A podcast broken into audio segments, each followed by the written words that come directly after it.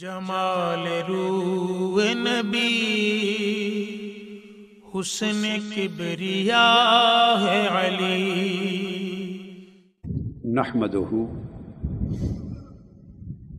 ونصلي ونسلم على سيدنا ومولانا محمد رسوله النبي الأمين المكين الحنين الكريم الرؤوف الرحيم أما بعد، فأعوذ بالله من الشيطان الرجيم. بسم الله الرحمن الرحيم.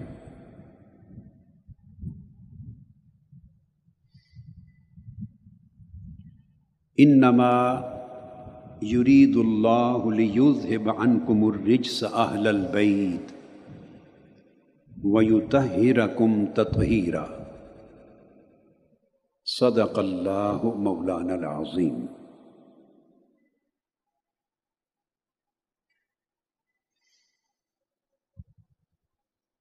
معزز موتقفین و موتقفات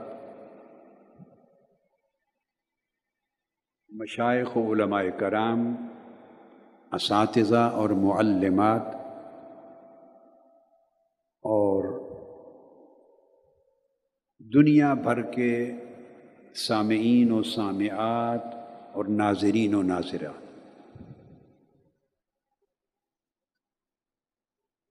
سب سے پہلے تو اللہ رب العزت کا شکر بجا لاتا ہوں، جس کی توفیق سے ہم اس سال پھر ماہ رمضان المبارک کے آخری اشرہ میں اعتکاف کے لیے جمع ہوئے۔ اور ہزار ہا کی تعداد میں ایک سمندر موتقفین کا اور موتقفات کا، خواتین و حضرات کا ایک سمندر ہے جو اللہ جل مجدہ کے گھر میں آ کے بیٹھا ہے۔ اللہ تبارک و تعالیٰ کے در پر منگتے اور سائل بن کے بیٹھے ہیں۔ اپنی رہنمائی کے لیے، اپنی روحانی اخلاقی، فکری تربیت کے لیے، اپنے ظاہر و باطن کی جلا کے لیے،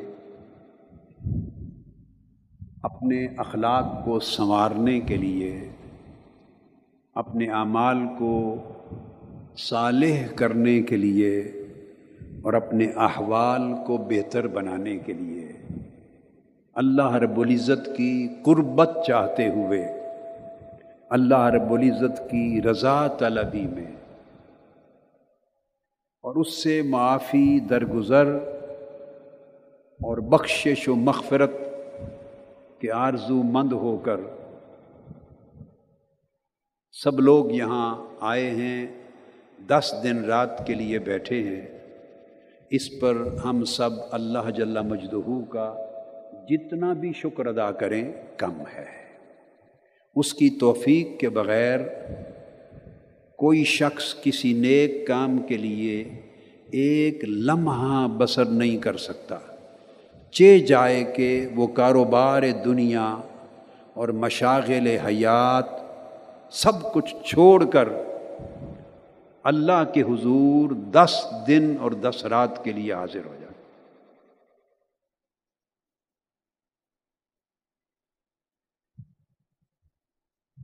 یوں تو بندہ مومن کا ہر لمحہ اللہ کے لیے ہوتا ہے اور ہونا چاہیے، مگر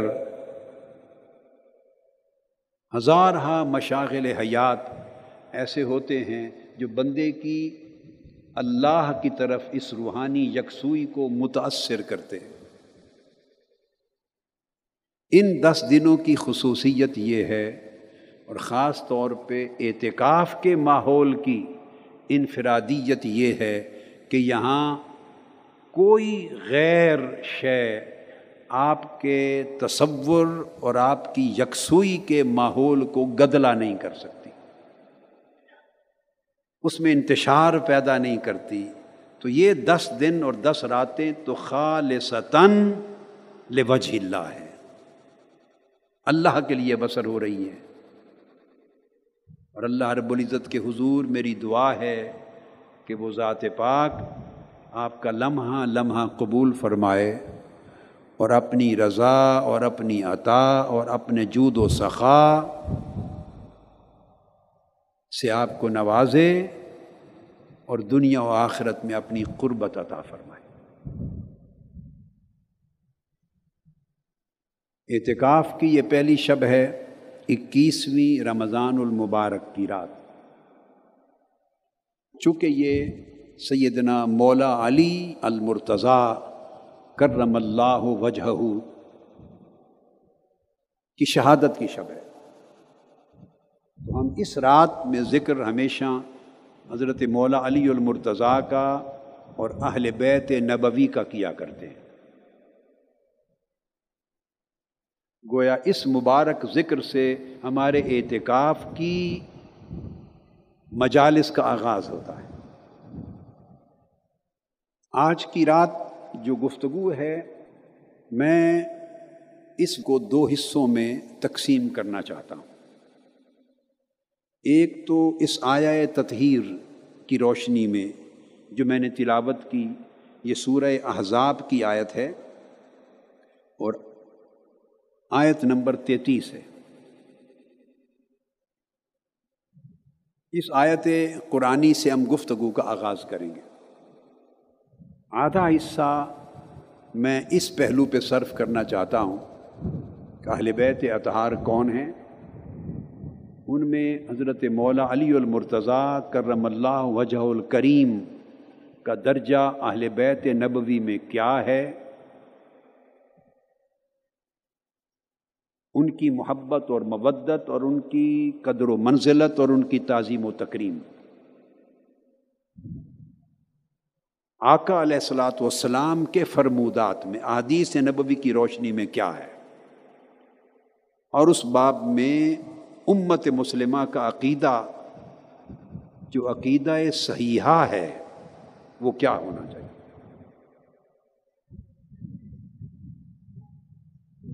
اور اس کے بعد کا جو نصف حصہ ہے، اب ڈپینڈ کرتا ہے گفتگو میں میں کس طرح اس وقت کی تقسیم کر پاؤں گا۔ ذہن میں اس طرح ہے، اللہ پاک اس کی توفیق دیں تو ممکن ہو جائے تو۔ میں کینیڈا میں تھا تو تب سے مجھے یوٹیوب پہ کچھ کلپس دکھائے کچھ لوگوں نے۔ یہاں پہنچ کے بھی احباب نے مجھے بتایا، ٹیلی فون کر کے بھی بتایا، لکھ کے بھی بتایا۔ اور مجھے بڑا تعجب ہوا ہے اور بڑی حیرت ہوئی اور بڑا افسوس ہوا ہے کہ یہ پھر سے کچھ سالوں کے بعد ایک فتنہ خارجیت سر اٹھا رہا ہے۔ اہل سنت کے نام پر اس فکر کا، اس سوچ کا دور دور تک بھی کوئی تعلق عقید اہل سنت والجماعت سے نہیں ہے۔ یہ سراسر زیادتی ہے۔ اور یہ ایسی زیادتی ہے جو گمراہی کی طرف دھکیلنے والی۔ اور عقیدہ اور ایمان کو جلا کر بھسم کر دینے والی، خاکستر کر دینے والی گمراہی۔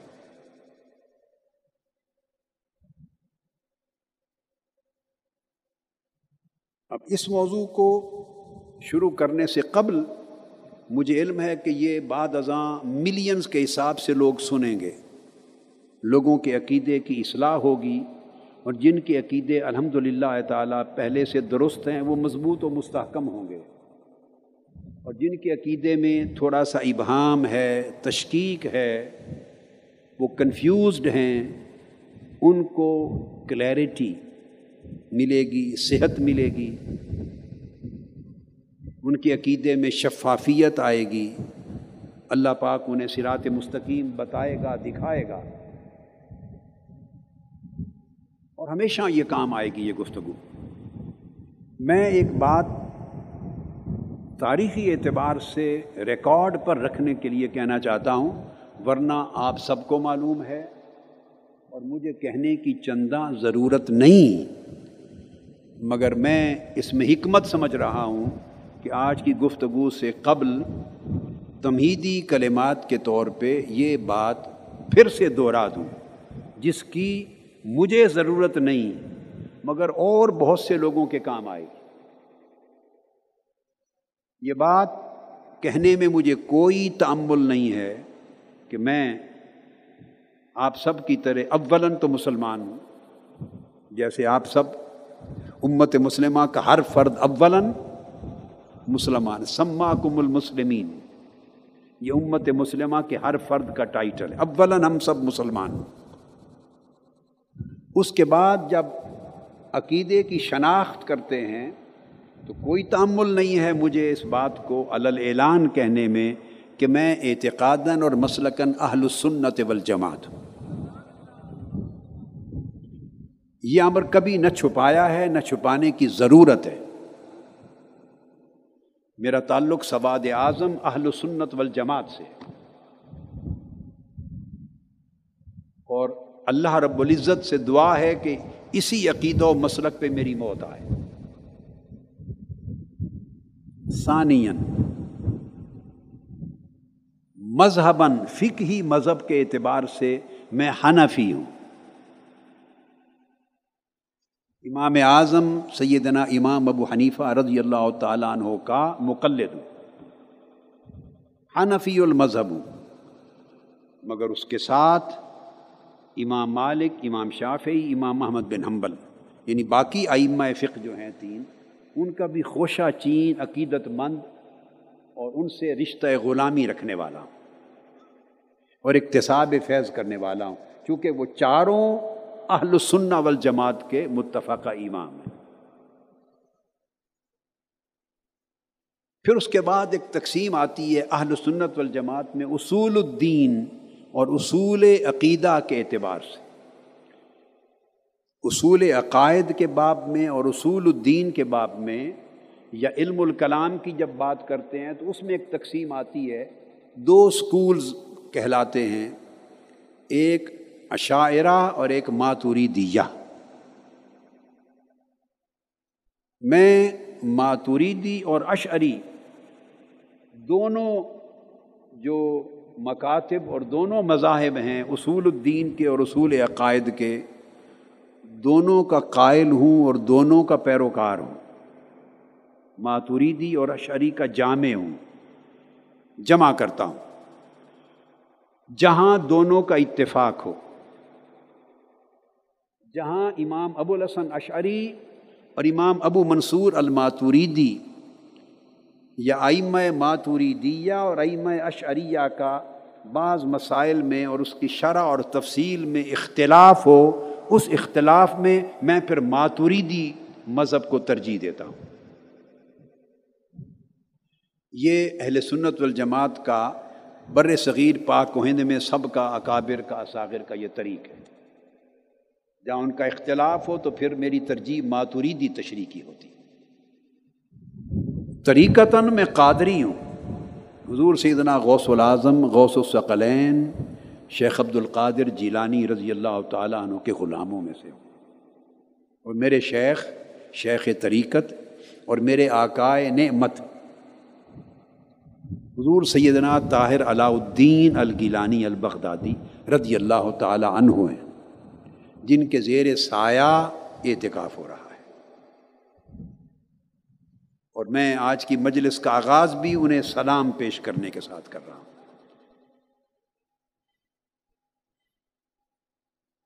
تو طریقتاً قادری ہوں، مگر تمام سلاسل کے مشائق اور تورک تورک اور سلاسل کے جتنے اولیاء اور مشائق و صوفیاء، سب کا خوشہ چین، سب کا نیاز مند اور سب سے اقتصاب فیض کرنے والا۔ جمی اولیاء و صالحین۔ خواب و طریقہ قادریہ کے علاوہ حضور خواجہ غریب نواز، خواجہ معین الدین چشتی اجمیری سے منسلک ہوں طریقتاً سلسلہ چشتیہ سے۔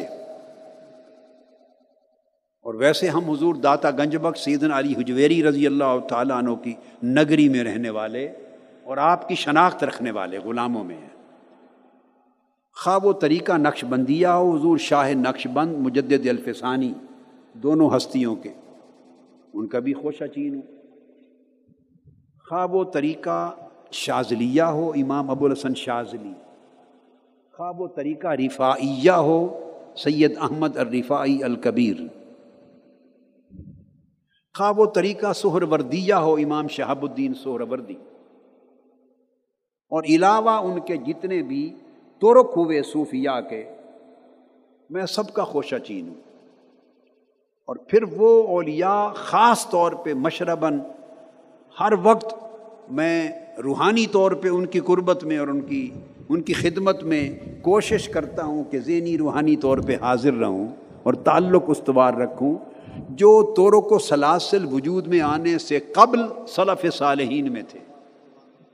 امام حسن بصری رضی اللہ تعالیٰ عنہ سے لے کر حضرت جنید بغدادی اور با یزید بستانی اور حضرت بشر حافی اور حضرت ذنون مصری اور سری سقتی اور معروف کرقی یہ سب اکابر اولیاء۔ تمام سلاسل جا کے انہی اولیاء کرام کے ساتھ منسلک ہوتے۔ یہ میں نے اس لیے کہا کہ آگے آنے والی باتیں وہ اس مسئلہ کو مشرب کے مطابق یہ بھی یاد رکھ لیں کہ عقیدے میں میں نہ کوئی اصل کا اضافہ کرتا ہوں، نہ فرا کو نہ یہ میرا حق ہے۔ نہ اپنے لیے شرن جائز سمجھتا ہوں، نہ کسی اور کے لیے جائز ہے۔ اصل کتاب و سنت ہے۔ اور پھر پیروکار ہوں ان آئمہ کا، جن کا میں نے ذکر کیا۔ آئمہ اہل سنت،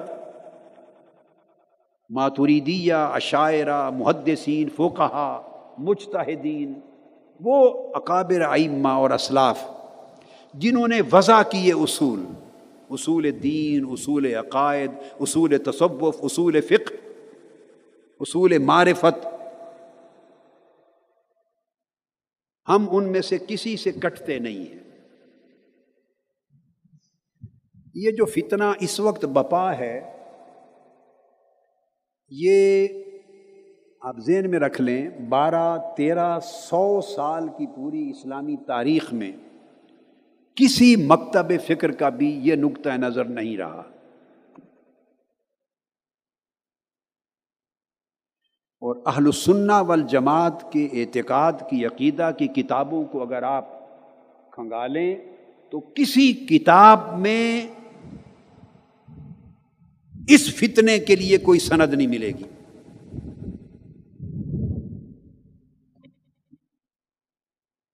یعنی میں نے زندگی میں میں سب کوٹ کروں گا۔ کوئی کتاب ایسی نہیں پڑھی۔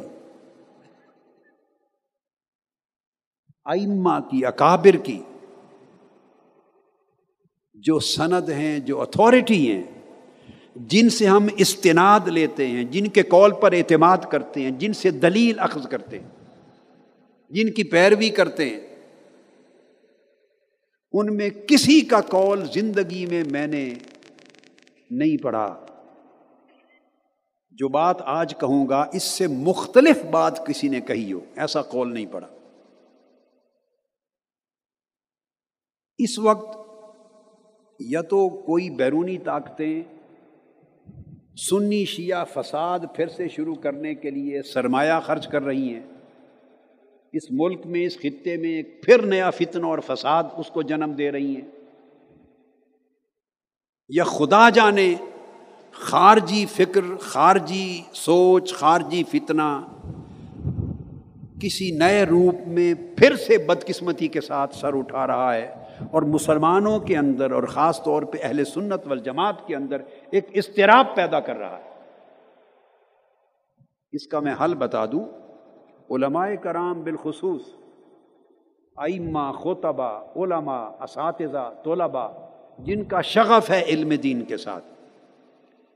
اور عوام الناس بھی وہ اپنے اوپر لازم سمجھیں، وہ کوشش کیا کریں زیادہ سے زیادہ خاص موضوعات پر جن پر آپ کو تحقیق درکار ہو، میری تصانیف کو لیا کریں، پڑھیں، توجہ کے ساتھ یا خطابات کو سنیں۔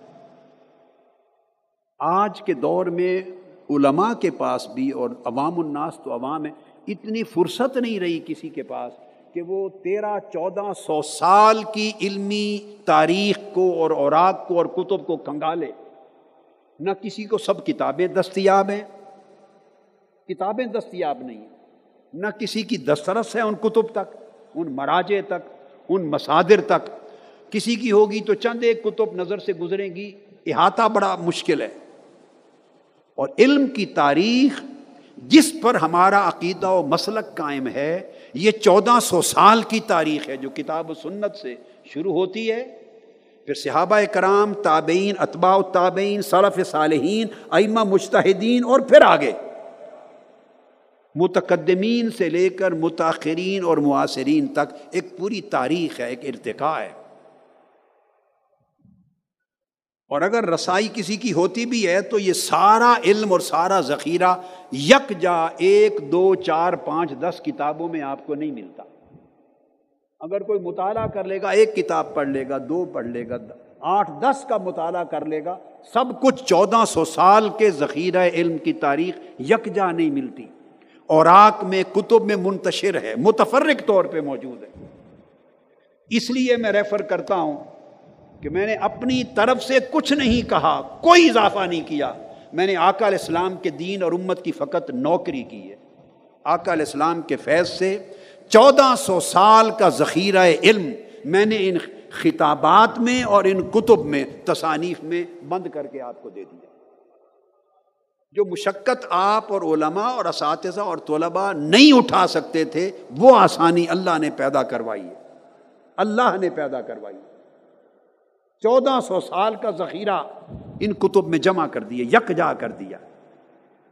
لہذا ہر سند آپ کو یہاں ملتی۔ اور زندگی میں کوئی بات میں نے بے سند اور بے دلیل نہ لکھی ہے، نہ کہی ہے۔ اس وجہ سے ہم سے کوئی لاکھ اختلاف کر سکتا ہے، مگر ہماری بات کو، دلیل کو آج تک میں نے نہیں سنا، کسی نے رد کیا ہو۔ میں نے نہیں سنا، کسی نے رد کیا ہو۔ اس لیے کہ بے سند اور بے دلیل بات کبھی نہیں رکھی۔ اور اس کی وجہ یہ ہے کہ میں جب کوئی بات کرتا ہوں دین کے باپ میں، اپنے نفس کو نکال کے بات کرتا ہوں صرف اللہ اور اس کے رسول کے لیے۔ اور میں ائمہ اور اکابر کی پیروی کرتا ہوں۔ انہی سے دلیل لاتا ہوں، انہی سے استعمال کرتا ہوں، انہی سے استخراج کرتا ہوں، انہی کا کال لیتا ہوں، اسی پر اعتماد کرتا ہوں۔ اپنی طرف سے کوئی نئی بات اس کا اضافہ دین میں فتنہ سمجھتا ہوں، نہیں کرتا۔ اسلوب ہر دور کے مطابق پھر اللہ ہر ایک کو عطا کرتا ہے۔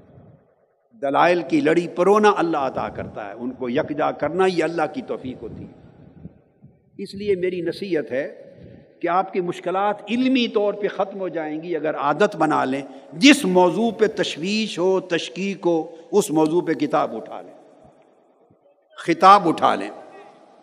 اس وقت دیکھیے، آپ کو معلوم ہے کہ آج آج کے اس دن تک ایک ہزار تصانیف، کتب جو میں نے لکھی، اللہ کی توفیق سے، اور آقا علیہ السلام کے نالین پاک کے تصدق سے ان ایک ہزار تصانیف میں سے ساڑھے پانچ سو سے پونے چھ سو تک وہ کتب چھپ چکی ہیں اویلیبل ہیں، دستیاب ہیں آپ کو۔ پونے چھ سو، ساڑھے پانچ سو سے اوپر پونے چھ سو کے قریب وہ تباہ ہو چکی ہیں، کتب دستیاب ہیں۔ اور آٹھ نو ہزار موضوعات پر خطابات دستیاب ہیں۔ میرا نہیں خیال کہ کسی موضوع میں کوئی اشکال اور ابہام آپ کا بچ جائے گا اگر یہ عادت اپنا لیں۔ یہ چند ابتدائی کلمات تمہیدی تھے اور یہ کلمہ نصیحت تھا، جو میں نے بڑی آجزی کے ساتھ اس لیے کیا کہ میں نے آکل اسلام کی امت کی یہ نوکری اسی نیت کے ساتھ کی ہے کہ جو مشکل کام، مشقت کا کام ہر ایک کے بس میں نہیں تھا اللہ پاک نے اگر کروا دیا تو اس سے فائدہ اٹھائے میں پہلے حصے پر بہت زیادہ احادیث اور بہت زیادہ دلائل دینے کی بجائے وقت کے اختصار کو سامنے رکھتے ہوئے ایک ایک موضوع پر ایک ایک دو دو ضروری احادیث اور دلائل کوٹ کرتا ہوا آگے بڑھوں گا تاکہ کنسیپٹ آپ کو سمجھ میں آتا جائے اور دلائل کے انبار ہیں پھر کتب میں موجود ہیں۔ سب سے پہلے جو بہت سی چیزیں میں پیش کروں گا، میری کتاب ہے کرابت النبی۔ کیا؟ کرابت النبی۔ اس کا آپ مطالعہ کر لیں گے تو جو چیزیں میں اس وقت چھوڑ دوں گا خطاب میں آپ کو تفصیل میں مل جائیں گی۔ دوسری کتاب جو اس وقت یعنی ہمارے زیر مطالعہ رہے گی، وہ الکفایہ فی حدیث الولایا مولا علی المرتضیٰ کرم اللہ وج الکریم۔ چند ایک حدیث صرف میں حوالے کے طور پہ دوں گا۔ تیسری کتاب حدیث الثقلین ایک اربعین ہے میری۔ یہ میں اس لیے ریفر کر رہا ہوں تاکہ میں تفصیلات میں نہیں جاؤں گا، آپ ان کتب سے خود مطالعہ کر لیں گے۔ کچھ چیزیں امام اعظم، امام ابو حنیفہ، امام العمہ فی الحدیث۔ میری تین جلدوں کی کتاب ہے، کچھ اس میں سے کوٹ کروں گا، آپ اس میں سے مطالعہ کر سکتے ہیں۔ باقی پھر انشاءاللہ ائمہ کی کتب جو ہیں، اکابر کی، ائمہ وہ آتی جائیں گی، ان کے حوالے دیتا جاؤں گا۔ وہ آپ کو خطاب میں مل جائے گا۔ اور وہ چیزیں بھی میری اور کتاب چھپ کے آ رہی ہے۔ اس کا نام ہے مکانت الصحابہ و حقیقت الخلافہ۔ صحابہ کرام کی عظمت و مقام پر اور حقیقت خلافت پر۔ تو باقی چیزیں سارے دلائل ریفرنسز زوالہ جات اس میں بھی مل جائیں گے اور دیگر کتب میں بھی۔ جو آیا کریمہ میں نے تلاوت کی، یہ وہ آیت ہے جس میں اللہ رب العزت نے اہل بیت اطہار کے مقام و منصب کو متعارف کروایا ہے۔ سورہ عذاب کی آیت نمبر تینتیس ہے۔ ارشاد فرمایا، باری تعالیٰ نے کہ اللہ تعالیٰ کا ارادہ تو صرف یہ ہے کہ اے اہل بیت محمد صلی اللہ علیہ وسلم۔ اہل بیت نبوی صلی اللہ علیہ وسلم، ہر قسم کا رجز تم سے دور کر دے اور تمہیں اس طرح پاک و صاف اور طاہر و متحر کر دے جس طرح تہارت کا حق ہوتا ہے۔ تمہیں کمال تہارت کے ساتھ نواز دے۔ اللہ کا ارادہ تو فقط یہ ہے۔ یہ آیا کریمہ جب نازل ہوئی سورہ عذاب میں تو اس کا جو شان نزول ہے اور اس کا جو سیاق و سباق ہے، اس میں ازواج متحرات ردوان اللہ تعالی علیہ کا ذکر آ رہا ہے۔ آیت کریمہ کے اس حصے سے پہلے اور اس کے بعد بائیس مرتبہ مونس بائیس مرتبہ مونس کا سیکھا استعمال ہوا ہے۔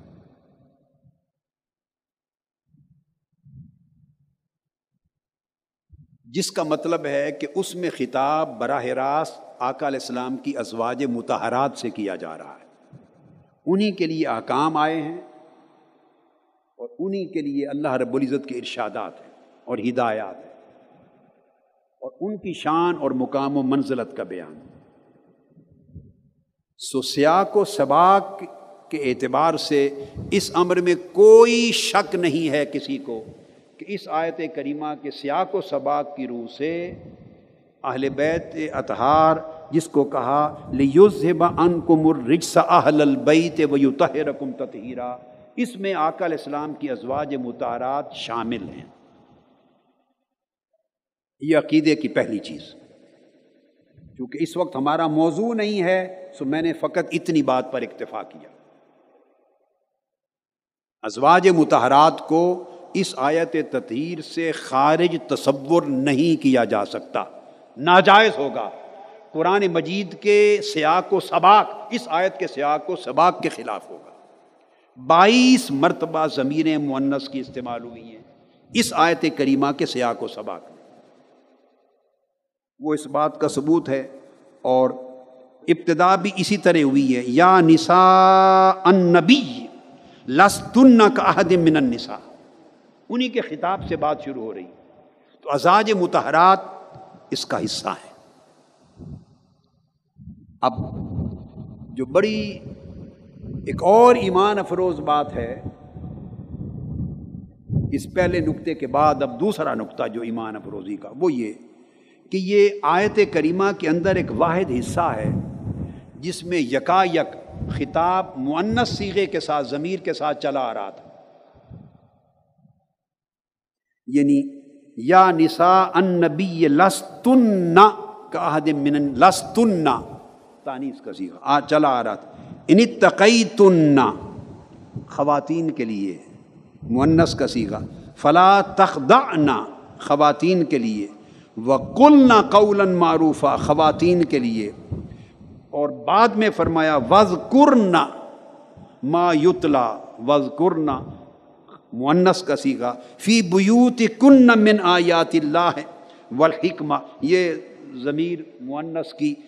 آگے پیچھے، پھر ان نبی اولا بالمؤمنین من انفسہم و ازواجہ امہاتکم آگے پیچھے سارا ذکر بہت ساری آیات پہلے اور پیچھے، بہت ساری۔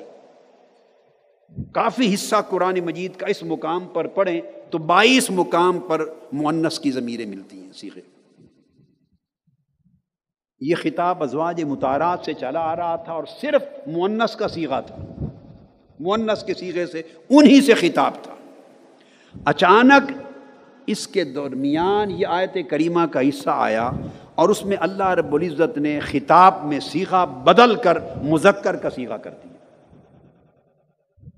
فرمایا، انما یرید اللہ ان کم ان کنہ نہیں کہا۔ اگر ان کنہ کہتے اس آیت کریمہ میں، تو اس تطہیر سے مراد بھی صرف ازواج متحرات ہوتی۔ اور کوئی اور شامل نہ ہوتا۔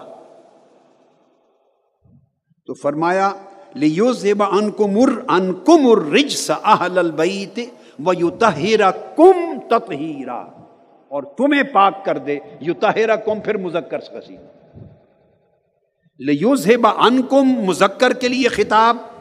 یطہر کم تطہیرا، مذکر کے لیے خطاب۔ اب آئمہ تفسیر نے لکھا ہے، چونکہ وقت تھوڑا ہے، میری کتاب میں سارے حوالے آپ پڑھ لیں گے۔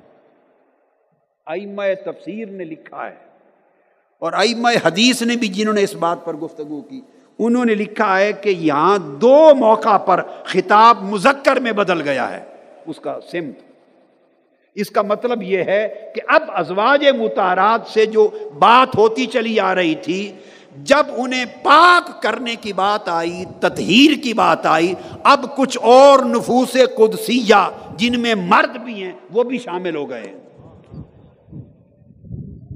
اگر صرف اس آیت کریمہ میں بھی مخاطب آیت تطہیر میں کہ اللہ نے تمہیں پاک کر دیا، طاہر و متحر کر دیا، ہر رج سم سے دور کر دیا، اگر اس میں بھی مخاطب فقط ازواج متحرات ہوتی تو اس سے قبل اور اس کے بعد جس طرح صرف تانیس کا معنس کا سیکھا چلا آ رہا تھا، یہاں بھی خطاب معنس ہی کے سیغے میں ہوتا۔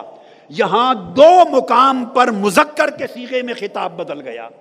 اس کا مطلب یہ ہے کہ جب اللہ رب العزت کا بیان تطہیر پر پہنچا تہارت کے کمال عطا کرنے پر پہنچا، تو اللہ نے ازواج متارات کے ساتھ کچھ اور مقدس نفوس بھی شامل کر دیے اور وہ صرف خواتین نہیں، ان میں مرد بھی ہیں۔ اس لیے یہاں پر اللہ پاک نے مذکر کے سیغے میں کہا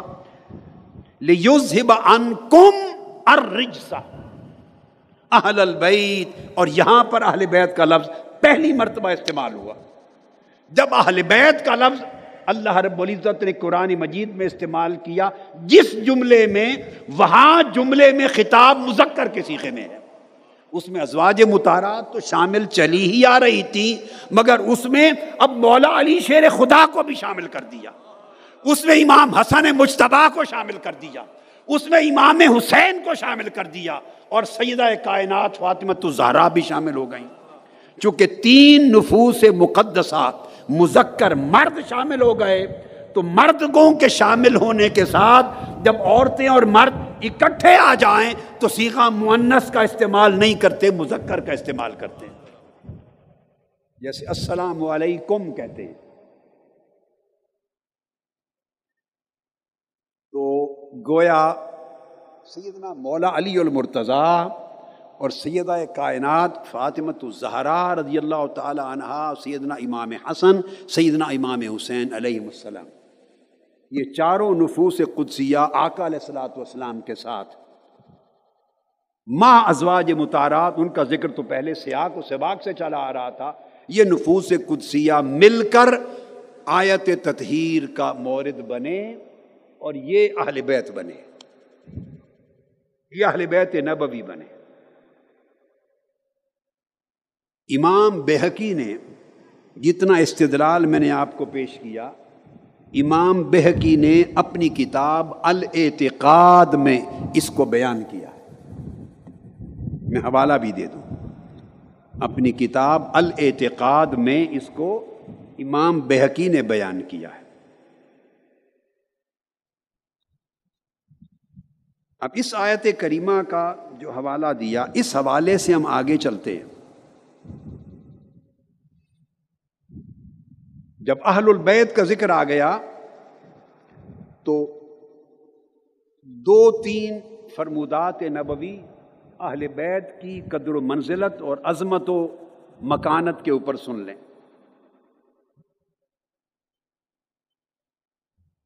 صحیح مسلم میں حدیث صحیح ہے۔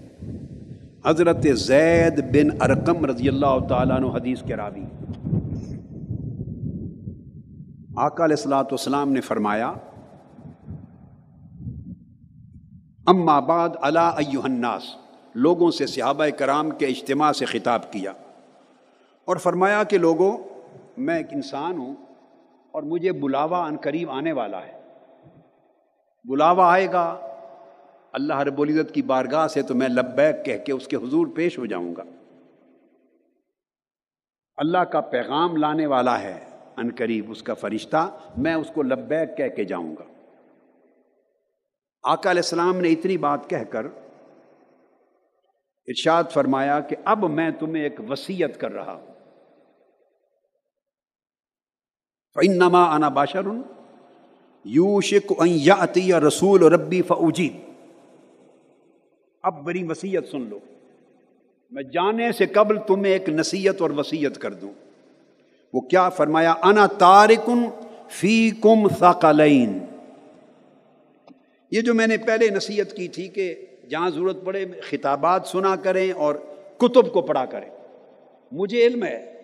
بہت سے لوگ جنہوں نے محبت سے، رغبت سے، یکسوئی سے خطاب سنے ہیں، کتب پڑھی ہیں، مجھے علم ہے ان کے عقائد درست ہو گئے ہیں، بہتر ہو گئے، بدل گئے۔ مجھے علم ہے۔ اور جنہوں نے نہیں سنا، ان میں ابہام اور اشکال اور تشکیق رہتی ہے۔ اس سے فائدہ یہ آپ کی وراثت ہے، آپ کا سرمایہ ہے۔ آقا علیہ السلام نے فرمایا کہ میں تمہارے اندر دو بڑی اہمیت کی، قدر و منزلت کی اہم چیزیں چھوڑ کے جا رہا ہوں۔ یہ حدیث صحیح مسلم کی ہے اور حدیث صحیح ہے۔ یعنی یہ ان احادیث میں سے نہیں ہے جن کی صنعت پر کوئی جرا کرنے کی ضرورت ہو کہ یہ صحیح ہے یا نہیں۔ ان بحثوں سے ماورا ہے۔ امام مسلم نے اس کو روایت کیا فضائل صحابہ میں صحیح مسلم کے اندر۔ امام احمد بن حنبل نے مسند میں روایت کیا۔ امام بہکی سمیت بہت سے ائمہ نے، اس کا کوئی شمار ہی نہیں۔ آقا علیہ السلام نے فرمایا، میں تمہارے اندر دو بڑی وزنی چیزیں جن کی اہمیت، جن کی ناگزیریت اور جن کی قدر و منزلت تمہارے اندازے سے باہر ہے۔ وہ چھوڑ کے جا رہا ہوں۔ فرمایا، وہ کون سی ہیں؟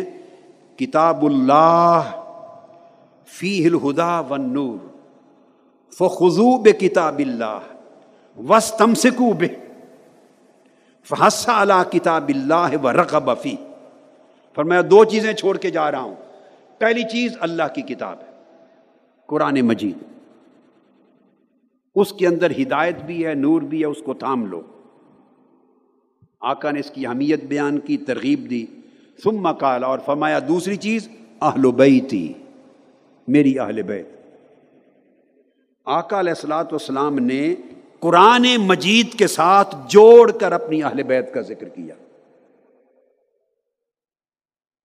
ایک فتنہ خارجیت کی خرابی ایک یہ ہے کہ آپ جب اہل بیت اطہار کی محبت کا، مودت کا، ان کی عظمت کا، قدر و منزلت کا، ان سے عقیدت کا ذکر کرتے ہیں اور بیان کرتے ہیں، جتنا زیادہ بیان کرتے ہیں، آپ پر شیعہ ہونے کی تومت لگا دی جاتی ہے۔ یہ اس فتنہ خارجیت میں سے ایک فتنہ ہے۔ ایک ایسی تومت لگا دیں کہ آپ ڈر کر، بدک کر پھر اہل بیت کا نام نہ لیں۔ ایسی تومت لگانے والوں کی اتہام کی روش سے کبھی نہ گھبرائیں، یہ آپ کا ایمان ہے۔ آقا علیہ السلام نے فرمایا، میں اس دنیا سے اللہ کے حضور واپس جانے سے قبل تمہیں وسیعت کر رہا ہوں کہ دو بڑی بھاری اہمیت کی عظیم چیزیں چھوڑ کے جا رہا ہوں۔ ان کو تھام لینا۔ ایک قرآن اور ایک میری اہل بیت۔ اب قرآن اور اہل بیت کو جوڑ کر بیان کرنا، یہ عقیدہ اہل سنت ہے۔ یہ ان کا مقام اور ان کی قدر و منزلت ہے۔ اور پھر آقا علیہ السلام نے فرمایا ازکر رکم اللہ فی اہل بیتی ازکر رکم اللہ فی اہل بیتی ازکر رکم اللہ فی اہل بیتی۔ تین بار فرمایا لوگوں میں تمہیں اپنی اہل بیت کے بارے میں اللہ کی یاد دلاتا ہوں یعنی اللہ کا خوف دلاتا ہوں۔ میری اہل بیت کے حقوق کی ادائیگی میں کوتا نہ کرنا، اللہ سے ڈرنا۔ میرے اہل بیت کے ادب، عزت، عقیدت، مودت اور محبت اور ان کی تعظیم و احترام میں کوئی کمی کجی کو تاہی نہ کرنا، اللہ سے ڈرنا۔ میرے اہل بیت کی عظمت کی پہچان میں کسی لغزش اور کسی ریلیکس ہو کر ہلکی چیز نہ سمجھنا، اللہ سے ڈرنا۔ تین بار فرمایا، یا کل اصلاۃ والسلام کی حدیث پاک یہاں ختم ہوئی۔ یہ اہل بیت پاک کی اہمیت۔ پر یہ حدیث زید بن ارکم سے امام احمد بن حنبل نے روایت کی، الگ حدیث دے رہا ہوں۔ اور امام ترمزی نے روایت کی، امام نسائی نے، ابن ابی شیبہ نے اور حاکم نے۔ اس کے الفاظ سننے والے ہیں۔ اس میں آقا علیہ السلام نے فرمایا، انی تارکن فی کم ما ان تمسک تم بہی لنت دلو بادی لوگوں، میں تمہارے اندر دو ایسی عظیم چیزیں چھوڑ کے جا رہا ہوں۔ ایسی عظیم چیزیں، اگر ان دونوں کا دامن تھام لوگے، دونوں کا تو میرے بعد کبھی گمراہ نہیں ہوگے۔ لنت دلو بادی کبھی گمراہ نہیں ہوگے۔ اگلا لفظ بڑا عجیب ہے۔ آکر السلام نے فرمایا اعظم من الآخر ان ہر دو چیزوں میں سے ہر ایک چیز دوسری سے آزم ہے۔ دو چیزیں بتا رہا ہوں۔ ان کا دامن تھامو۔ دونوں میں سے ہر ایک دوسرے سے افضل اور اعلی ہے۔ آپ اندازہ کر لیں۔ میرے آقا نے کتنی بڑی بات فرما دی۔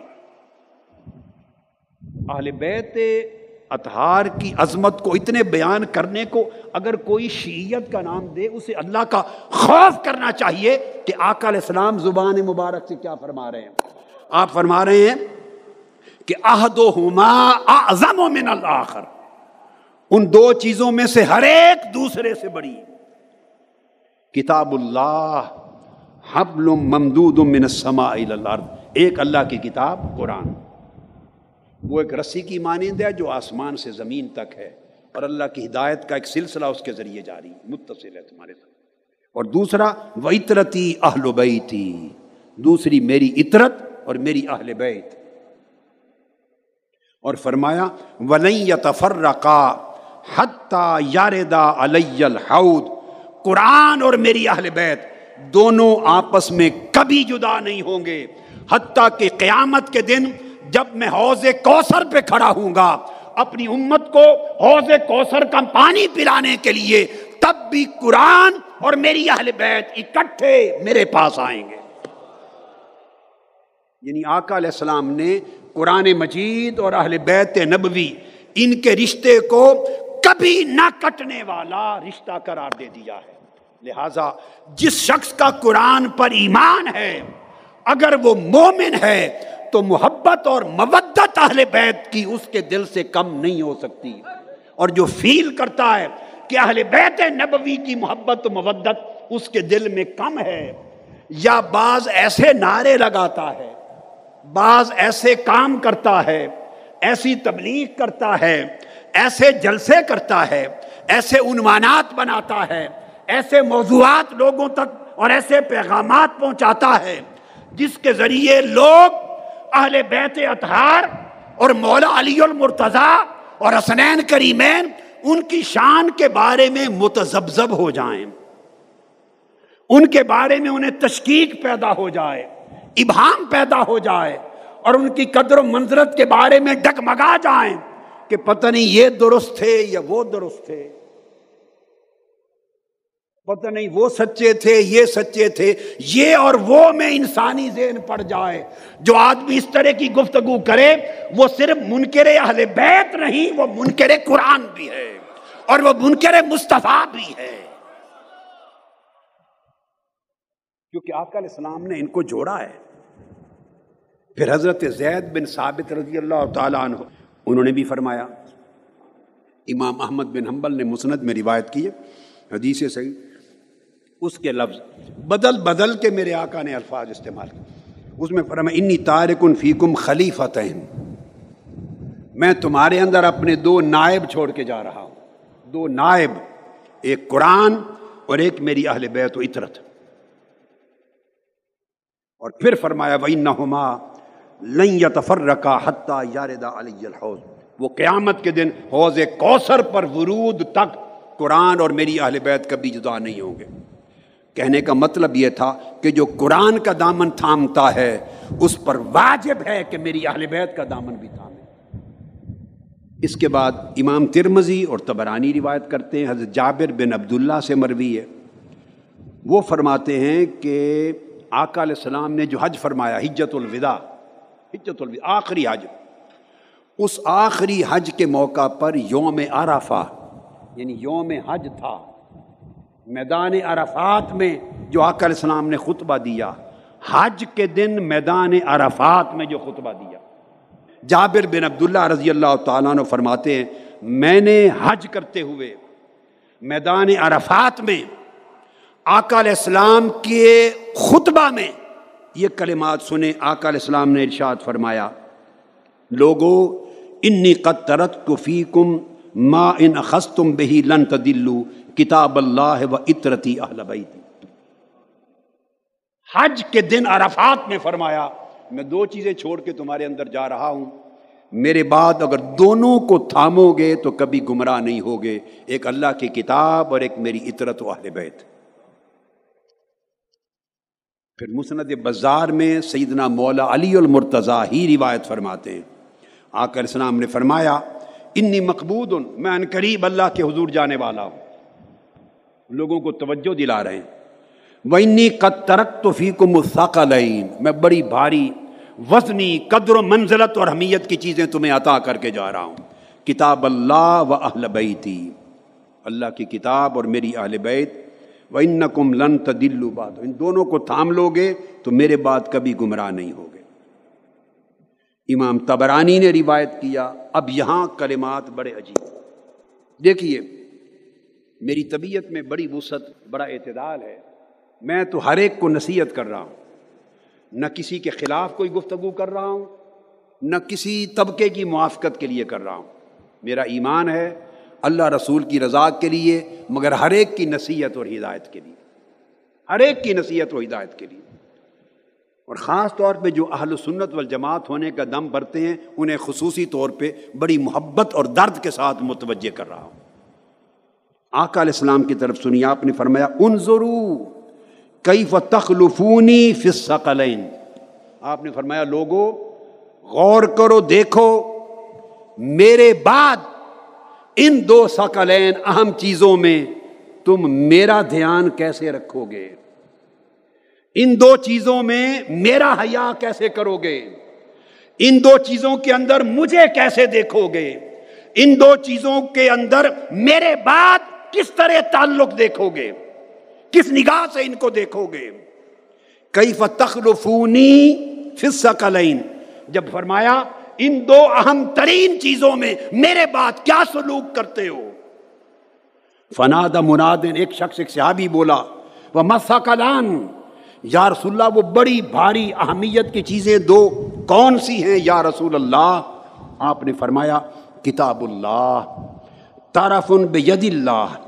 و تارفن بے عیدی کم فستم سے کو بہی لا تدلو ایک چیز فرمایا اللہ کی کتاب قرآن، اس کی رسی کا ایک سرا سمجھے اللہ کے ہاتھ میں ہے، اس کے دست قدرت اور دست ہدایت میں ہے۔ دوسرا سیرا تمہارے دست میں ہے، تمہارے دست طلب میں جڑا ہوا ہے۔ اور دوسرا فرمایا، دوسری میری اطرت اور اہل بیت۔ اور پھر آقا علیہ السلام نے فرمایا، بڑی اہم چیز، توجہ طلب۔ آقا نے فرمایا وہ ان الطیف الخبیرہ نب میرے لطیف و خبیر رب نے، میرے رب نے، جو لطیف و خبیر ہے، مجھے اطلاع دی ہے، میرے رب نے مجھے بتایا ہے ان نہ ہوما فرقا حتیٰ یاردا الحوض کہ اللہ کی کتاب اور میری اہل بیت قیامت کے دن حوض کوثر پر آنے تک یہ دونوں کبھی جدا نہیں ہوں گے۔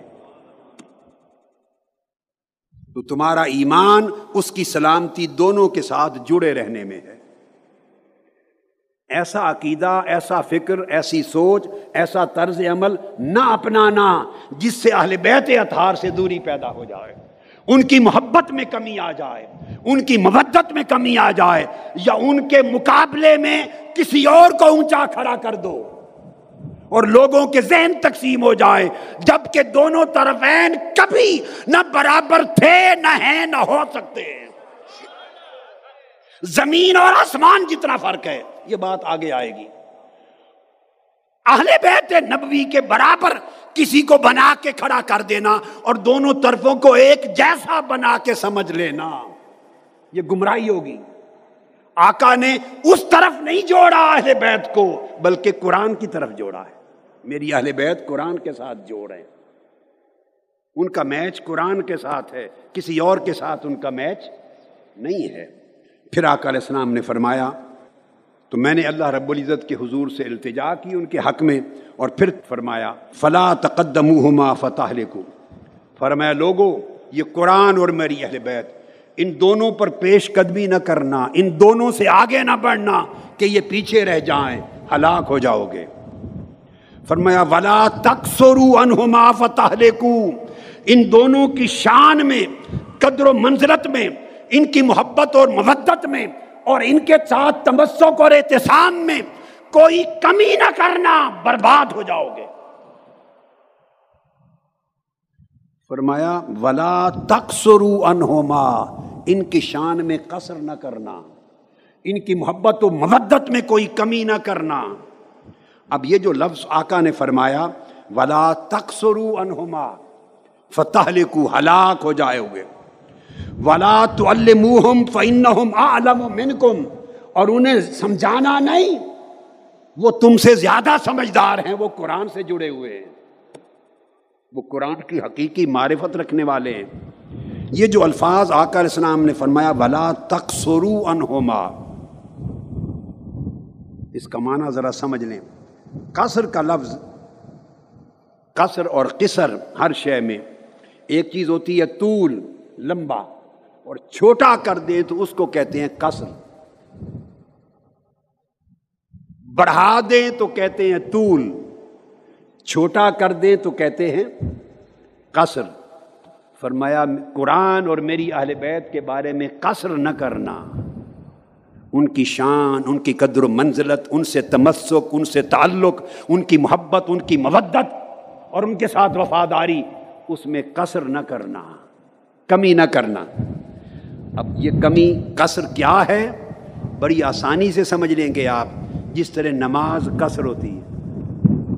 آپ ظہر اور عصر کی چار رکتیں پڑھتے ہیں، عشاء کی چار رکتیں پڑھتے ہیں۔ جب سفر میں جاتے ہیں تو نماز قصر ہو جاتی ہے۔ چار کی دو ہو جاتی ہے یعنی کم ہو جاتی ہیں۔ جس طرح اللہ نے اپنی نماز سفر میں کم کرنا گوارا کر لی، سفر میں میری نماز کے فرض کم کر لو، آدھے کر لو، میں خوش ہوں، قبول کر لوں گا۔ آقا نے اپنی اہل بیت کی شان اور محبت اور مودت میں کسر گوارا نہیں کی۔ فرما میری اہل بیت کی شان میں کسر نہ کرنا۔ یہ حدیث کے لفظ کا معنی سمجھا رہا ہوں، لغت بتا رہا ہوں۔ اور اسی کسر سے لفظ ہے باب تفیل میں تقسیر تقسیر کہتے ہیں گناہ کرنا، خطا کرنا۔ پھر میرے آقا نے فرمایا، ولا تقسرو میری اہل بیت کی محبت، میری اہل بیت کی قدر و منزلت، میری اہل بیت کا مقام و مرتبہ، میری اہل بیت کی عظمت و مکانت۔ جب اس کی بات آئے تو تقسیر نہ کرنا، کہیں خطا نہ کر جاؤ۔ اسے بڑھا لو، کچھ فرق نہیں پڑتا، وہ قرآن سے جڑے ہوئے ہیں۔ کم نہ ہونے دو، کم نہ ہونے دو، یہ ایمان کا مرکز و محور ہے۔ تقسیر اسی سے، اسی وجہ سے کم کرنے کو۔ اللہ کے امر کی اہمیت کم کر دی۔ اللہ کے احکام کی اہمیت کم کر دی۔ ہلکا سمجھ لیا۔ اس کو تقسیر کہتے اسی وجہ سے بندہ گناہ کرتا ہے۔ فرما، میری اہل بیت کے حق کی ادائیگی میں کبھی تقسیر نہ کرنا۔ انہیں کم مرتبہ غیر ضروری سمجھ کر یا کم ضروری سمجھ کر نظر انداز نہ کر دینا۔ آج یہ جو سوچ ہے کہ اہل بیت کا جو نام لے، اس کو اٹھا کے آپ نے شیعہ حضرات کے کھاتے میں ڈال دیا۔ جو اہل بیت کا نام لے، جو سیدہ کائنات کا نام لے جو حسن حسین کا کثرت کے نام لے، جو مولا علی المرتضی کا نام لے، من کن تو مولا علی المولا کہے، تم نے اٹھا کے اسے شیعہ بنا دیا۔ سوچنے کی بات ہے، یہ سب کچھ تاجدار کائنات نے عطا کیا ہے۔ یہ عقیدہ محمد مصطفیٰ نے دیا ہے۔ اور فرمایا، یہ عقیدہ جو دیے جا رہا ہوں، ان میں اس طرح کسر نہ کرنا جیسے سفر میں نماز کی کر لیتے ہو۔ وہ اللہ کا حق ہے۔ اس کی مرضی پورا لے، کم کرے، معاف کر دے۔ وہ معاف کر دیتا ہے۔ مصطفیٰ نے فرمایا، یہ میری اہل بیت کا حق ہے۔ اس کی کمی کا حق آپ کو نہیں ہے۔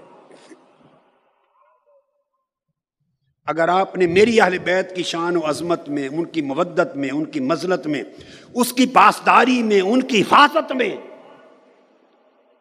کوئی کمی کی تو تم نے قرآن میں کمی کر دی، تم نے شان مصطفیٰ میں کمی کر دی، تمہارے ایمان کی کمی ہو گئی۔ ایسی تاکیدات اللہ کی عزت کی قسم، آقا علیہ السلام نے اپنی آل بیت اتھار کے علاوہ کسی طبقہ کے لیے نہیں فرمائی۔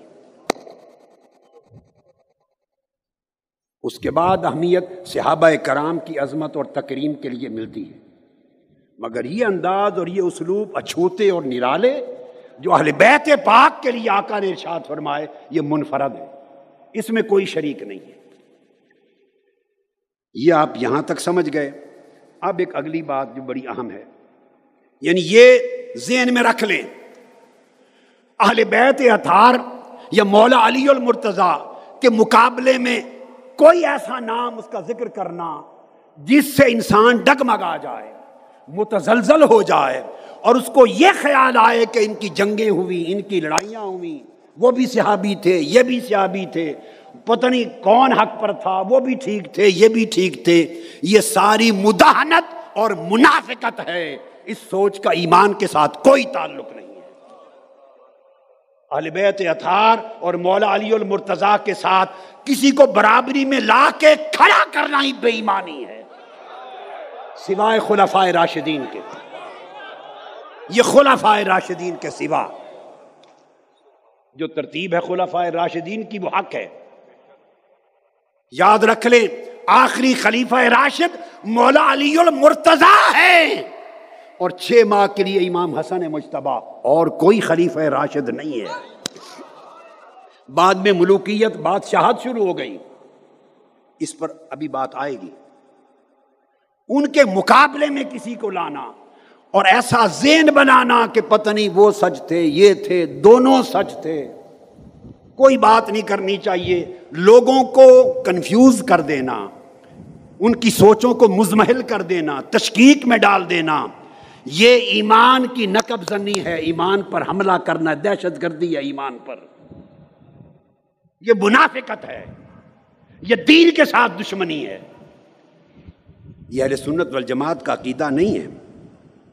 یہ جو سب حدیثیں ہیں، اس میں آپ غور کریں، آقا علیہ السلام نے بار بار لفظ استعمال کیے انی تارک فیکم ثقلین میں تمہارے اندر دو چیزیں چھوڑے جا رہا ہوں۔ اور ان کو فرمایا، ثقلین سکلین کی اہمیت آقا علیہ السلام نے بیان کی۔ سکل کا لفظ جو ہے سکل سکل سکل سکل سکل یہ سارے الفاظ اس کا مطلب ہوتا ہے بڑی وزنی چیز۔ میں دو وزنی چیزیں بڑی اہمیت کی چیز۔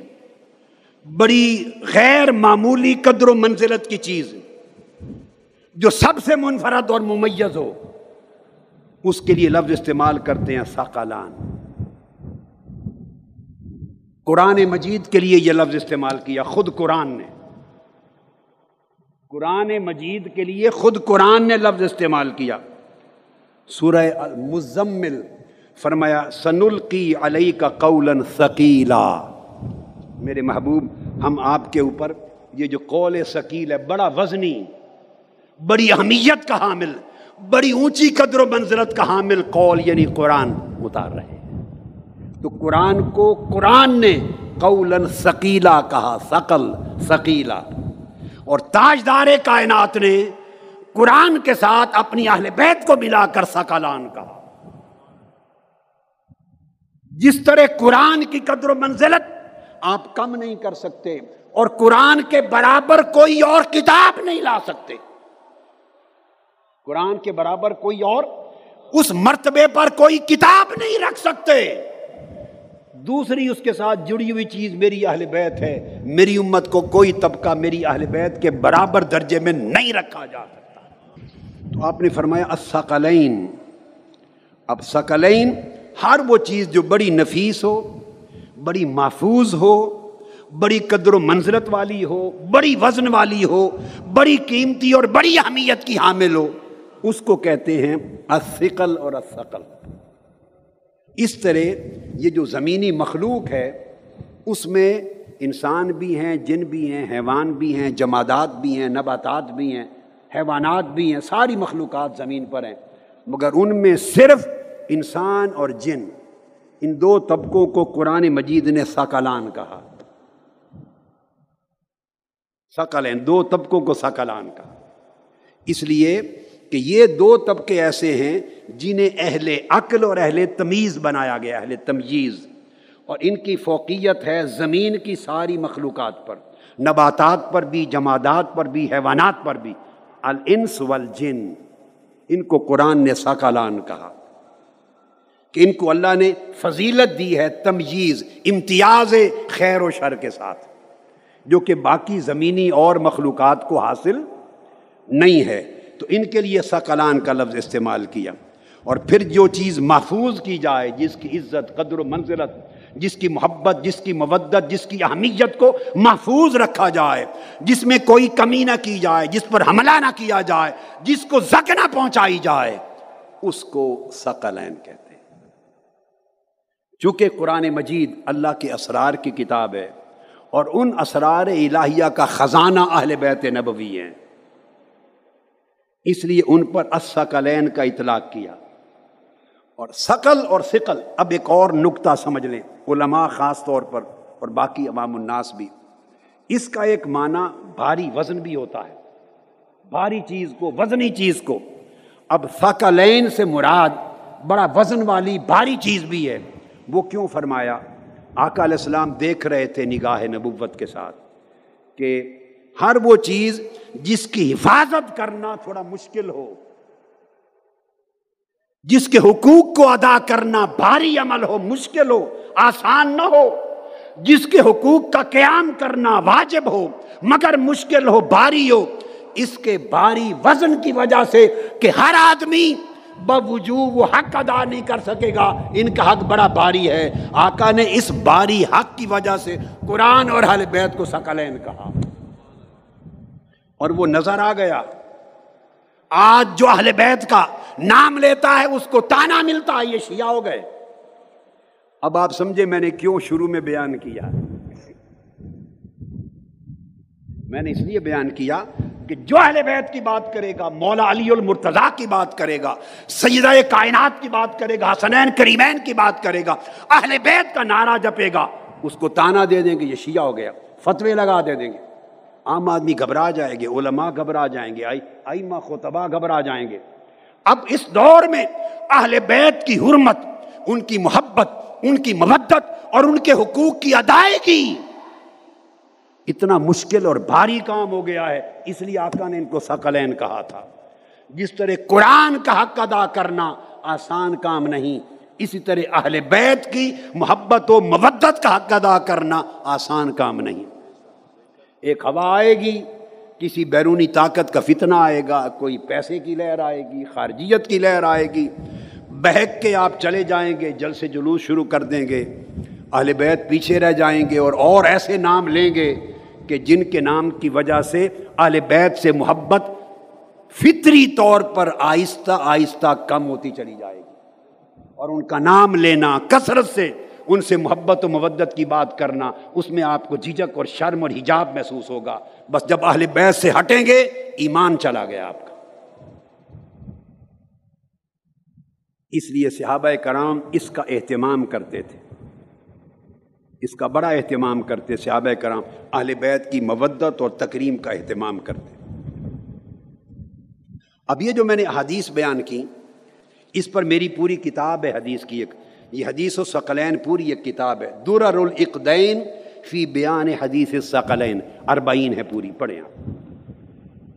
اس حدیث کو سیدنا علی المرتضیٰ نے روایت کیا، زید بن ثابت نے، زید بن ارکم نے، جابر بن عبداللہ نے، حضرت ابو حریرہ نے، حضرت ابو سعید الخدری نے حضرت حذیفہ بن الیمان نے، حضرت حذیفہ بن اسید الغفاری نے، خزیمہ بن ثابت نے، سہل بن سعد نے ادی بن حاتم نے اقبا بن عامر نے، ابو ایوب الانصاری نے، ابو شرع الخزائی نے، ابو قدامہ الانصاری نے، حضرت ابو لیلہ نے، ابو الحسم بن الطیحان نے، عامر بن لیلہ بن دمرہ نے، عبداللہ ابن عباس نے ابو ذر غفاری نے، ابو رافع نے، ام سلمہ نے، حضرت ام ہانی نے، دمیرہ الاسلمی نے عبد الرحمن بن عوف نے، عبداللہ بن عمر نے، حتیٰ کہ کثیر تعداد میں یہ جو حدیث و ثقلین ہے، یہ صحابہ کرام کی ایک بہت بڑی جماعت نے روایت کی، حدیث صحیح یہ حد شہرت اور تواتر کو پہنچ چکی ہے۔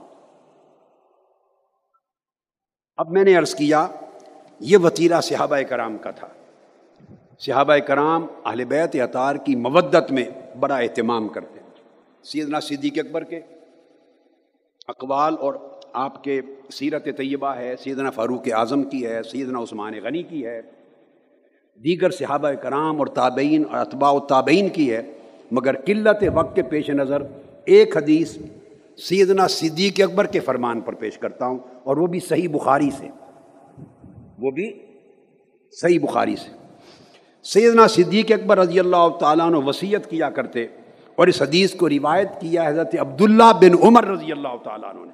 کان یقول ارقبو محمد فی اہل بیت ہی سیدنا صدیق اکبر رضی اللہ تعالیٰ نے فرمایا کرتے کہ لوگوں حضور کی اہل بیت میں سیدنا محمد مصطفیٰ کو دیکھا کرو۔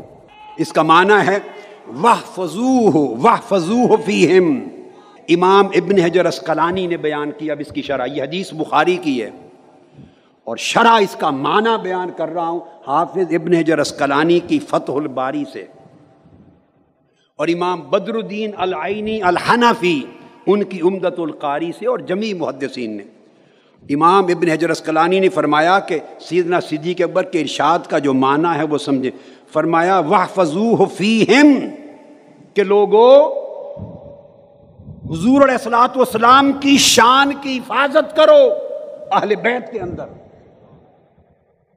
وہ فضو ہو فی حضور کی شان کی حفاظت کرو، عظمت مصطفیٰ کی حفاظت کرو، محبت مصطفیٰ کی حفاظت کرو، تکریم و تعظیم مصطفیٰ کی حفاظت کرو، حضور کی شان کی حضور کی حرمت کی حفاظت کرو۔ کس طرح؟ فیہم اہل بیت کے اندر۔ یعنی حضور کی اہل بیت کو عزت دو۔ ان کو عزت دینا، مصطفیٰ کو عزت دینا ہے۔ اہل بیت محمد کو صلی اللہ علیہ وسلم، ان کے حقوق کی رعایت کرنا، حقوق مصطفیٰ کی نگرانی کرنا ہے۔ اہل بیت نبوی کی عظمت کی پہرے داری کرنا۔ شان مصطفیٰ کی پہرے داری کرنا ہے۔ علماء اہل سنت اور مبلغین اہل سنت اور دائیان عقید اہل سنت اور پیروکاران عقید اہل سنت سوچیں جب کوئی عمل کریں جب تقریر کریں جب تبلیغ کریں جب اپنی مسجدوں کا نام رکھیں کسی جلسے کا عنوان رکھیں کسی بیٹے بچے کا نام رکھیں جو کام کریں اس میں دیکھے کہ اس میں آل بیت کے اندر مصطفیٰ کی حفاظت ہو رہی ہے یا نہیں۔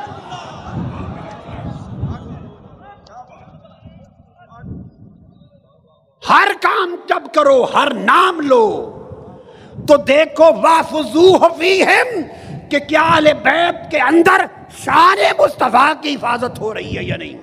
اگر آپ اہل بیت کی شان کی حفاظت میں جل سے جلوس نہیں کر سکتے اور مولا علی المرتضی کے ولادت اور وصال کے عرص نہیں منا سکتے اور آل بیت کی عزت اور حرمت و ناموس کے ڈنکے نہیں بجا سکتے تو کم سے کم ایسے کام تو نہ کرو کہ جن کے کرنے سے ان کی شان میں لوگوں کے ذہن میں خلل آ جائے۔ ایسے تو نہ کرو۔ حضور کا فرمایا، حضور کا حیا کرو اہل بیت کے اندر۔ اہل بیت کے آئینے میں تمہیں مصطفیٰ نظر آئیں گے۔ یہ حدیث بخاری ہے۔ اور کس کا مشرب ہے؟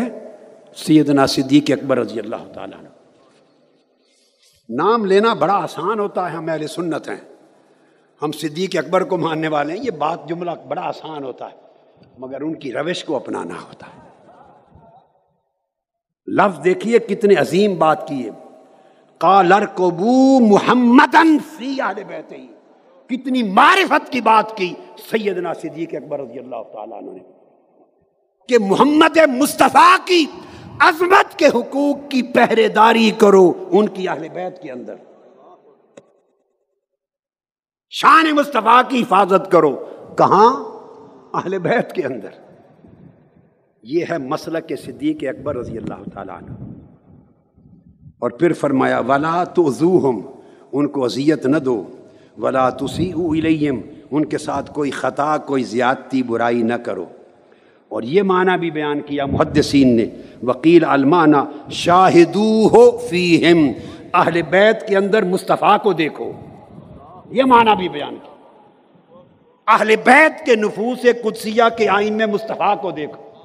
مومن وہ ہے، مومن وہ ہے۔ جو سیدہ فاطمت زارا کے آئینے میں مصطفیٰ کو دیکھے۔ مومن وہ ہے جو حسن مشتبہ کے آئینے میں مصطفیٰ کو دیکھے۔ مومن وہ ہے جو امام حسین کے آئینے میں مصطفیٰ کو دیکھے۔ اور مومن وہ ہے جو مولا علی المرتضی کے آئینے میں مصطفیٰ کو دیکھے۔ علی المرتضی کا حیا کرو، مصطفیٰ کے حیا میں۔ مولا علی کی عظمت پر پہرے داری کرو۔ شان مصطفیٰ کی پہرے دار بن کر۔ کیوں؟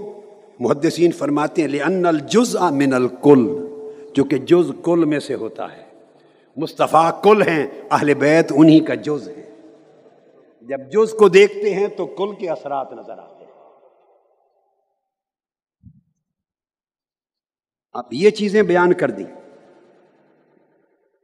اب جو بڑی اہم چیز دیکھنے والی وہ یہ کہ اس آل بیت کا جب تذکرہ ہو گیا، اس میں مولا علی شیر خدا کہاں کھڑے؟ ہیں اہل بیت نبوی میں مولا علی المرتضی کہاں کھڑے؟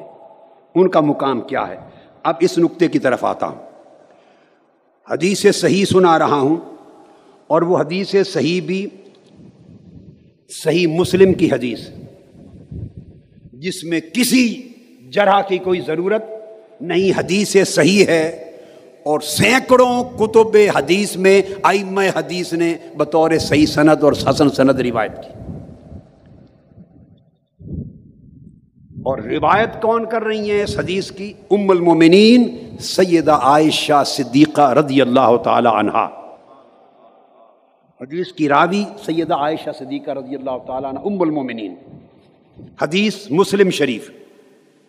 ام المومنین فرماتی ہیں کہ ایک دن آقا علیہ السلام باہر تشریف لائے اور کالے رنگ کی اون کی کالی کملی، کالی اون کی کملی، کالے رنگ کی اونی کملی اوڑی ہوئی تھی جو کالے بالوں کے ساتھ تھی، اس پر کجابوں کے نشان تھے۔ آپ اوڑھ کر بیٹھے، تشریف فرما ہیں۔ اتنے میں آقا علیہ السلام جب بیٹھے ہیں فجا الحسن ابن علی، حضرت حسن مشتبہ آ گئے۔ آقا علیہ السلام نے اپنی کملی اٹھا کر حسن مشتبہ کو کملی کے اندر داخل کر دیا۔ سم جا الحسین، پھر امام حسین آ گئے۔ آقا نے کملی اٹھا کر حسین کو بھی داخل کر دیا۔ فداخلہ معه۔ ثم جاءت فاطمہ۔ پھر فاطمہ تو زارا آئی۔ فادخلہا کملی اٹھا کے ان کو بھی اندر داخل کر دیا۔ ثم جاء علی فادخلہ پھر حضرت علی آئے، آقا نے کملی اٹھا کر ان کو بھی کملی کے اندر داخل کر لیا۔ ایک بات مجھے بتائیں، آپ میں کئی لوگ دادا ہوں گے، کئی نانا ہوں گے۔ کئی دادا ہوں گے، کئی نانا ہوں گے۔ میں بھی دادا بھی ہوں، نانا بھی ہوں۔ میں بھی پیار کرتا ہوں اپنے پوتے، پوتیوں، نواسے، نواسیوں کے ساتھ۔ مجھے علم ہے کہ پیار کی انتہا کیا ہوتی۔ مجھے علم ہے کہ پیار کی، بولیے، انتہا کیا ہوتی ہے، مجھے اندازہ ہے، آپ کو بھی ہوگا۔ آپ اس کو جس حد تک بھی لے جائیں، اپنے چشم تصور میں لے جائیں۔ انتہا تک پہنچ جائیں، اپنے تصور میں، محبت۔ کبھی ایسا بھی دیکھا کہ ایک کملی اور اونی چادر اوڑھ کے بیٹھے ہیں۔ اس میں آپ ایک پوتے کو بھی کملی کے اندر بٹھا لیں، دوسرے پوتے کو بھی بٹھا لیں، نواسے یا نواسے کو دوسرے کو بٹھا لیں، دو نواسوں کو، اپنی شہزادی، اپنی صاحبزادی کو کملی چادر کے اندر بٹھا لیں، داماد کو بھی بلا کے کزن ہے اس کو بھی اندر بٹھا لیں۔ کبھی آپ نے اپنی محبت میں، وارفتگی میں ایسا کیا کہ چار تن اپنی چادر کے اندر اٹھا کے ڈھانپ کے بیٹھ جائیں؟ کبھی کیا؟ مجھے بتائیں، کبھی کسی نے کیا ہو، ایمانداری سے ہاتھ کھڑا کر دے۔ میں نے کبھی نہیں کیا۔ میں نے کبھی نہیں کیا۔ حد ہوتی ہے، چلو پوتے نواسی کو اس کو کر کے بندہ کر لیتا ہے پیار سے۔ گلے لگا لیا، بیٹھا لیا، میں کرتا رہتا ہوں۔ چادر کے اندر چھپا لیا، ہو جاتا ہے۔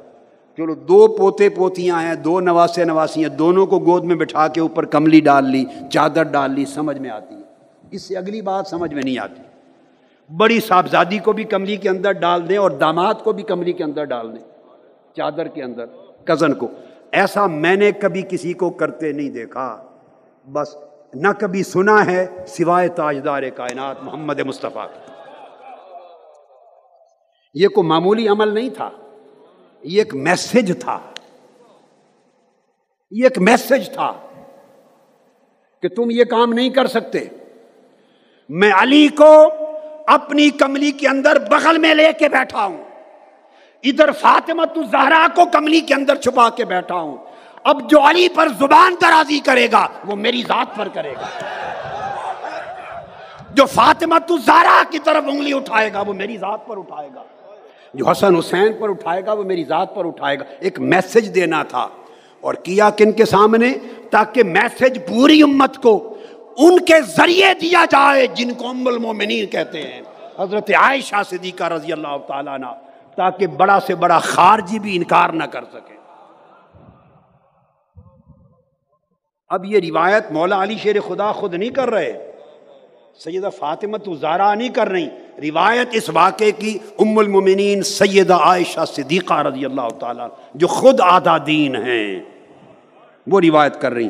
کہ آقا نے ان ساروں کو اپنی کملی میں رکھ لیا اور چھپا کر پھر آیت پڑی انما یرید اللہ لیذہب عنکم اہل البیت لیطہرکم تطہیرا۔ یہ آیت ان پر پڑی اللہ تمہیں پاک صاف کرنا چاہتا تخصیص فرما دی۔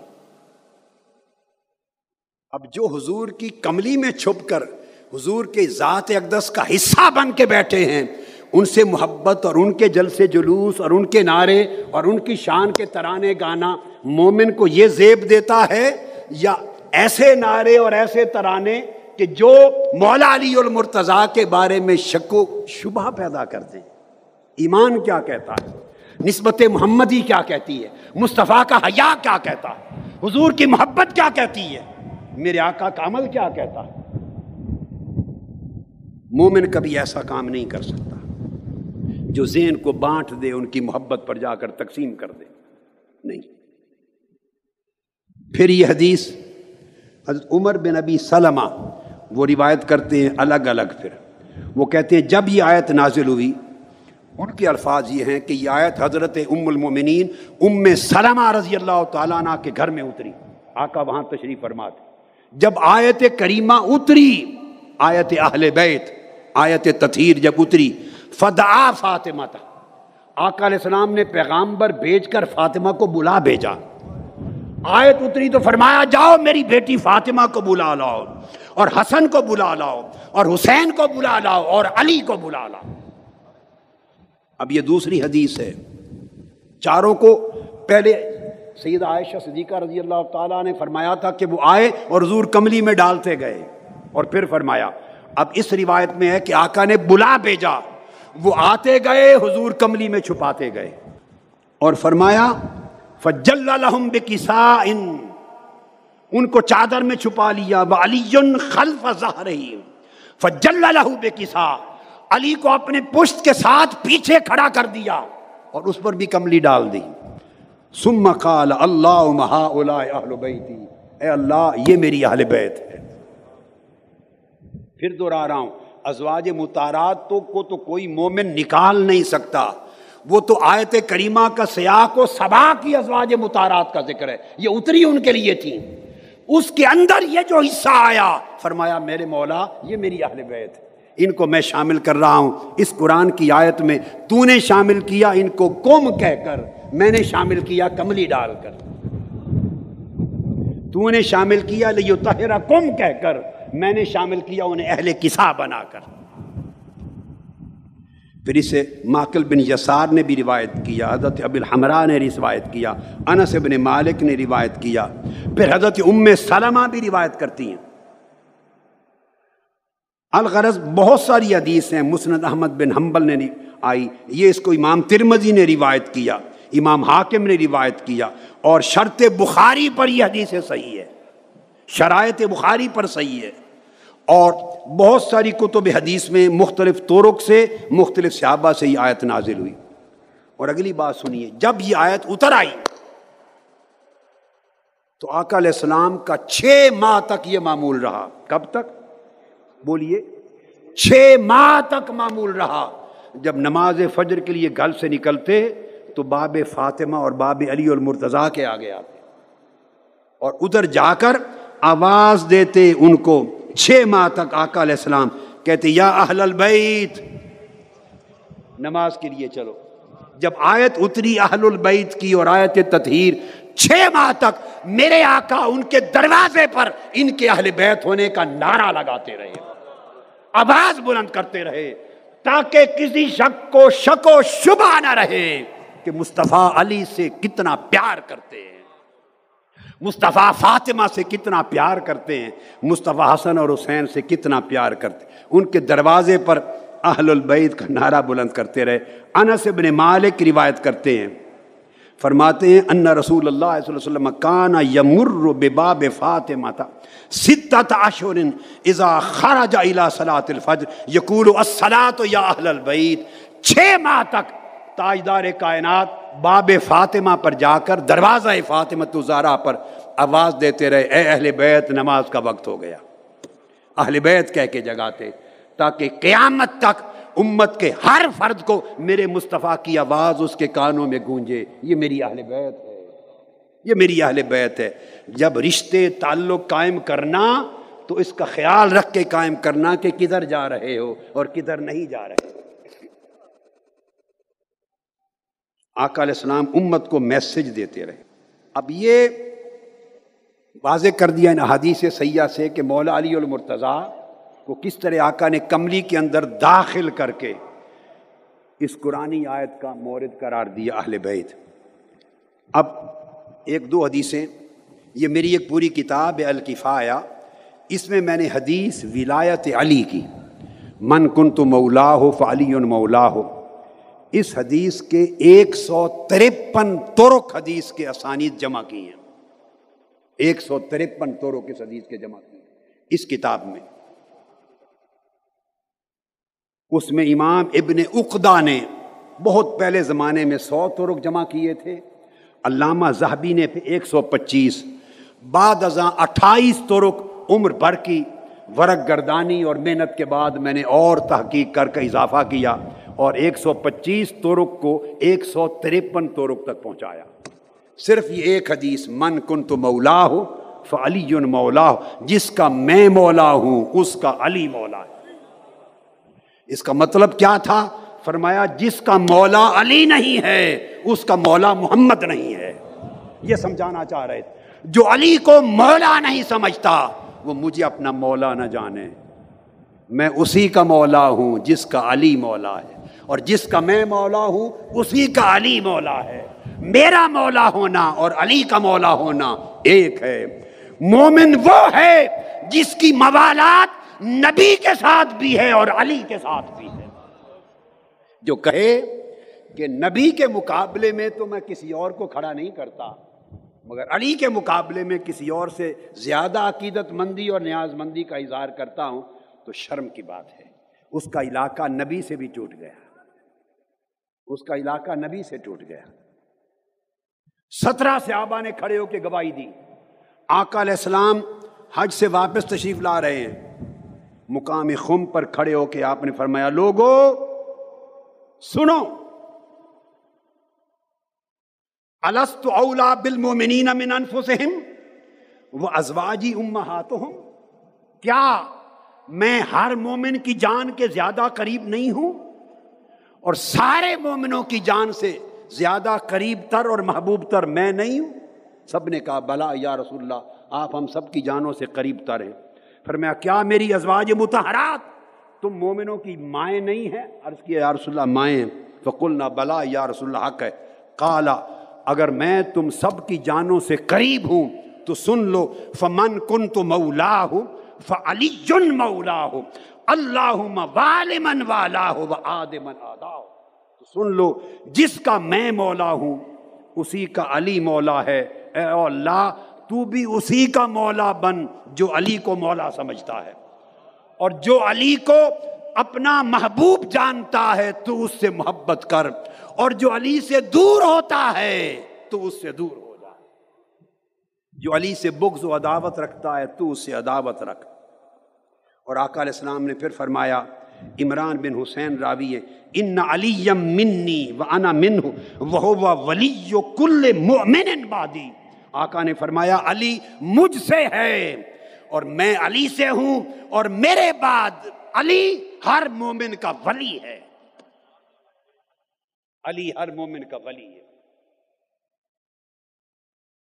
الغرض، میں نے آپ کو بتایا، ایک سو ترپن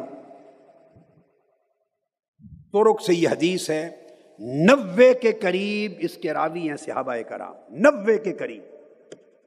یہ حدیث اتنی حد تباتر کو پہنچی ہوئی۔ اس پر پوری کتاب ہے میری۔ میں اگلے حصے کے مضمون کے اگلے حصے کی طرف جا رہا ہوں۔ اہل علم اپنے شوق سے اس پوری کتاب کو پڑھیں۔ میں نے جر و تعدیل کی ہے ایک ایک طریق پر اور حدیث کے اوپر۔ محدثانہ طریق سے جر و تعدیل کی ہے۔ ہر اعتراض کا رد کیا، جواب دیا ہے۔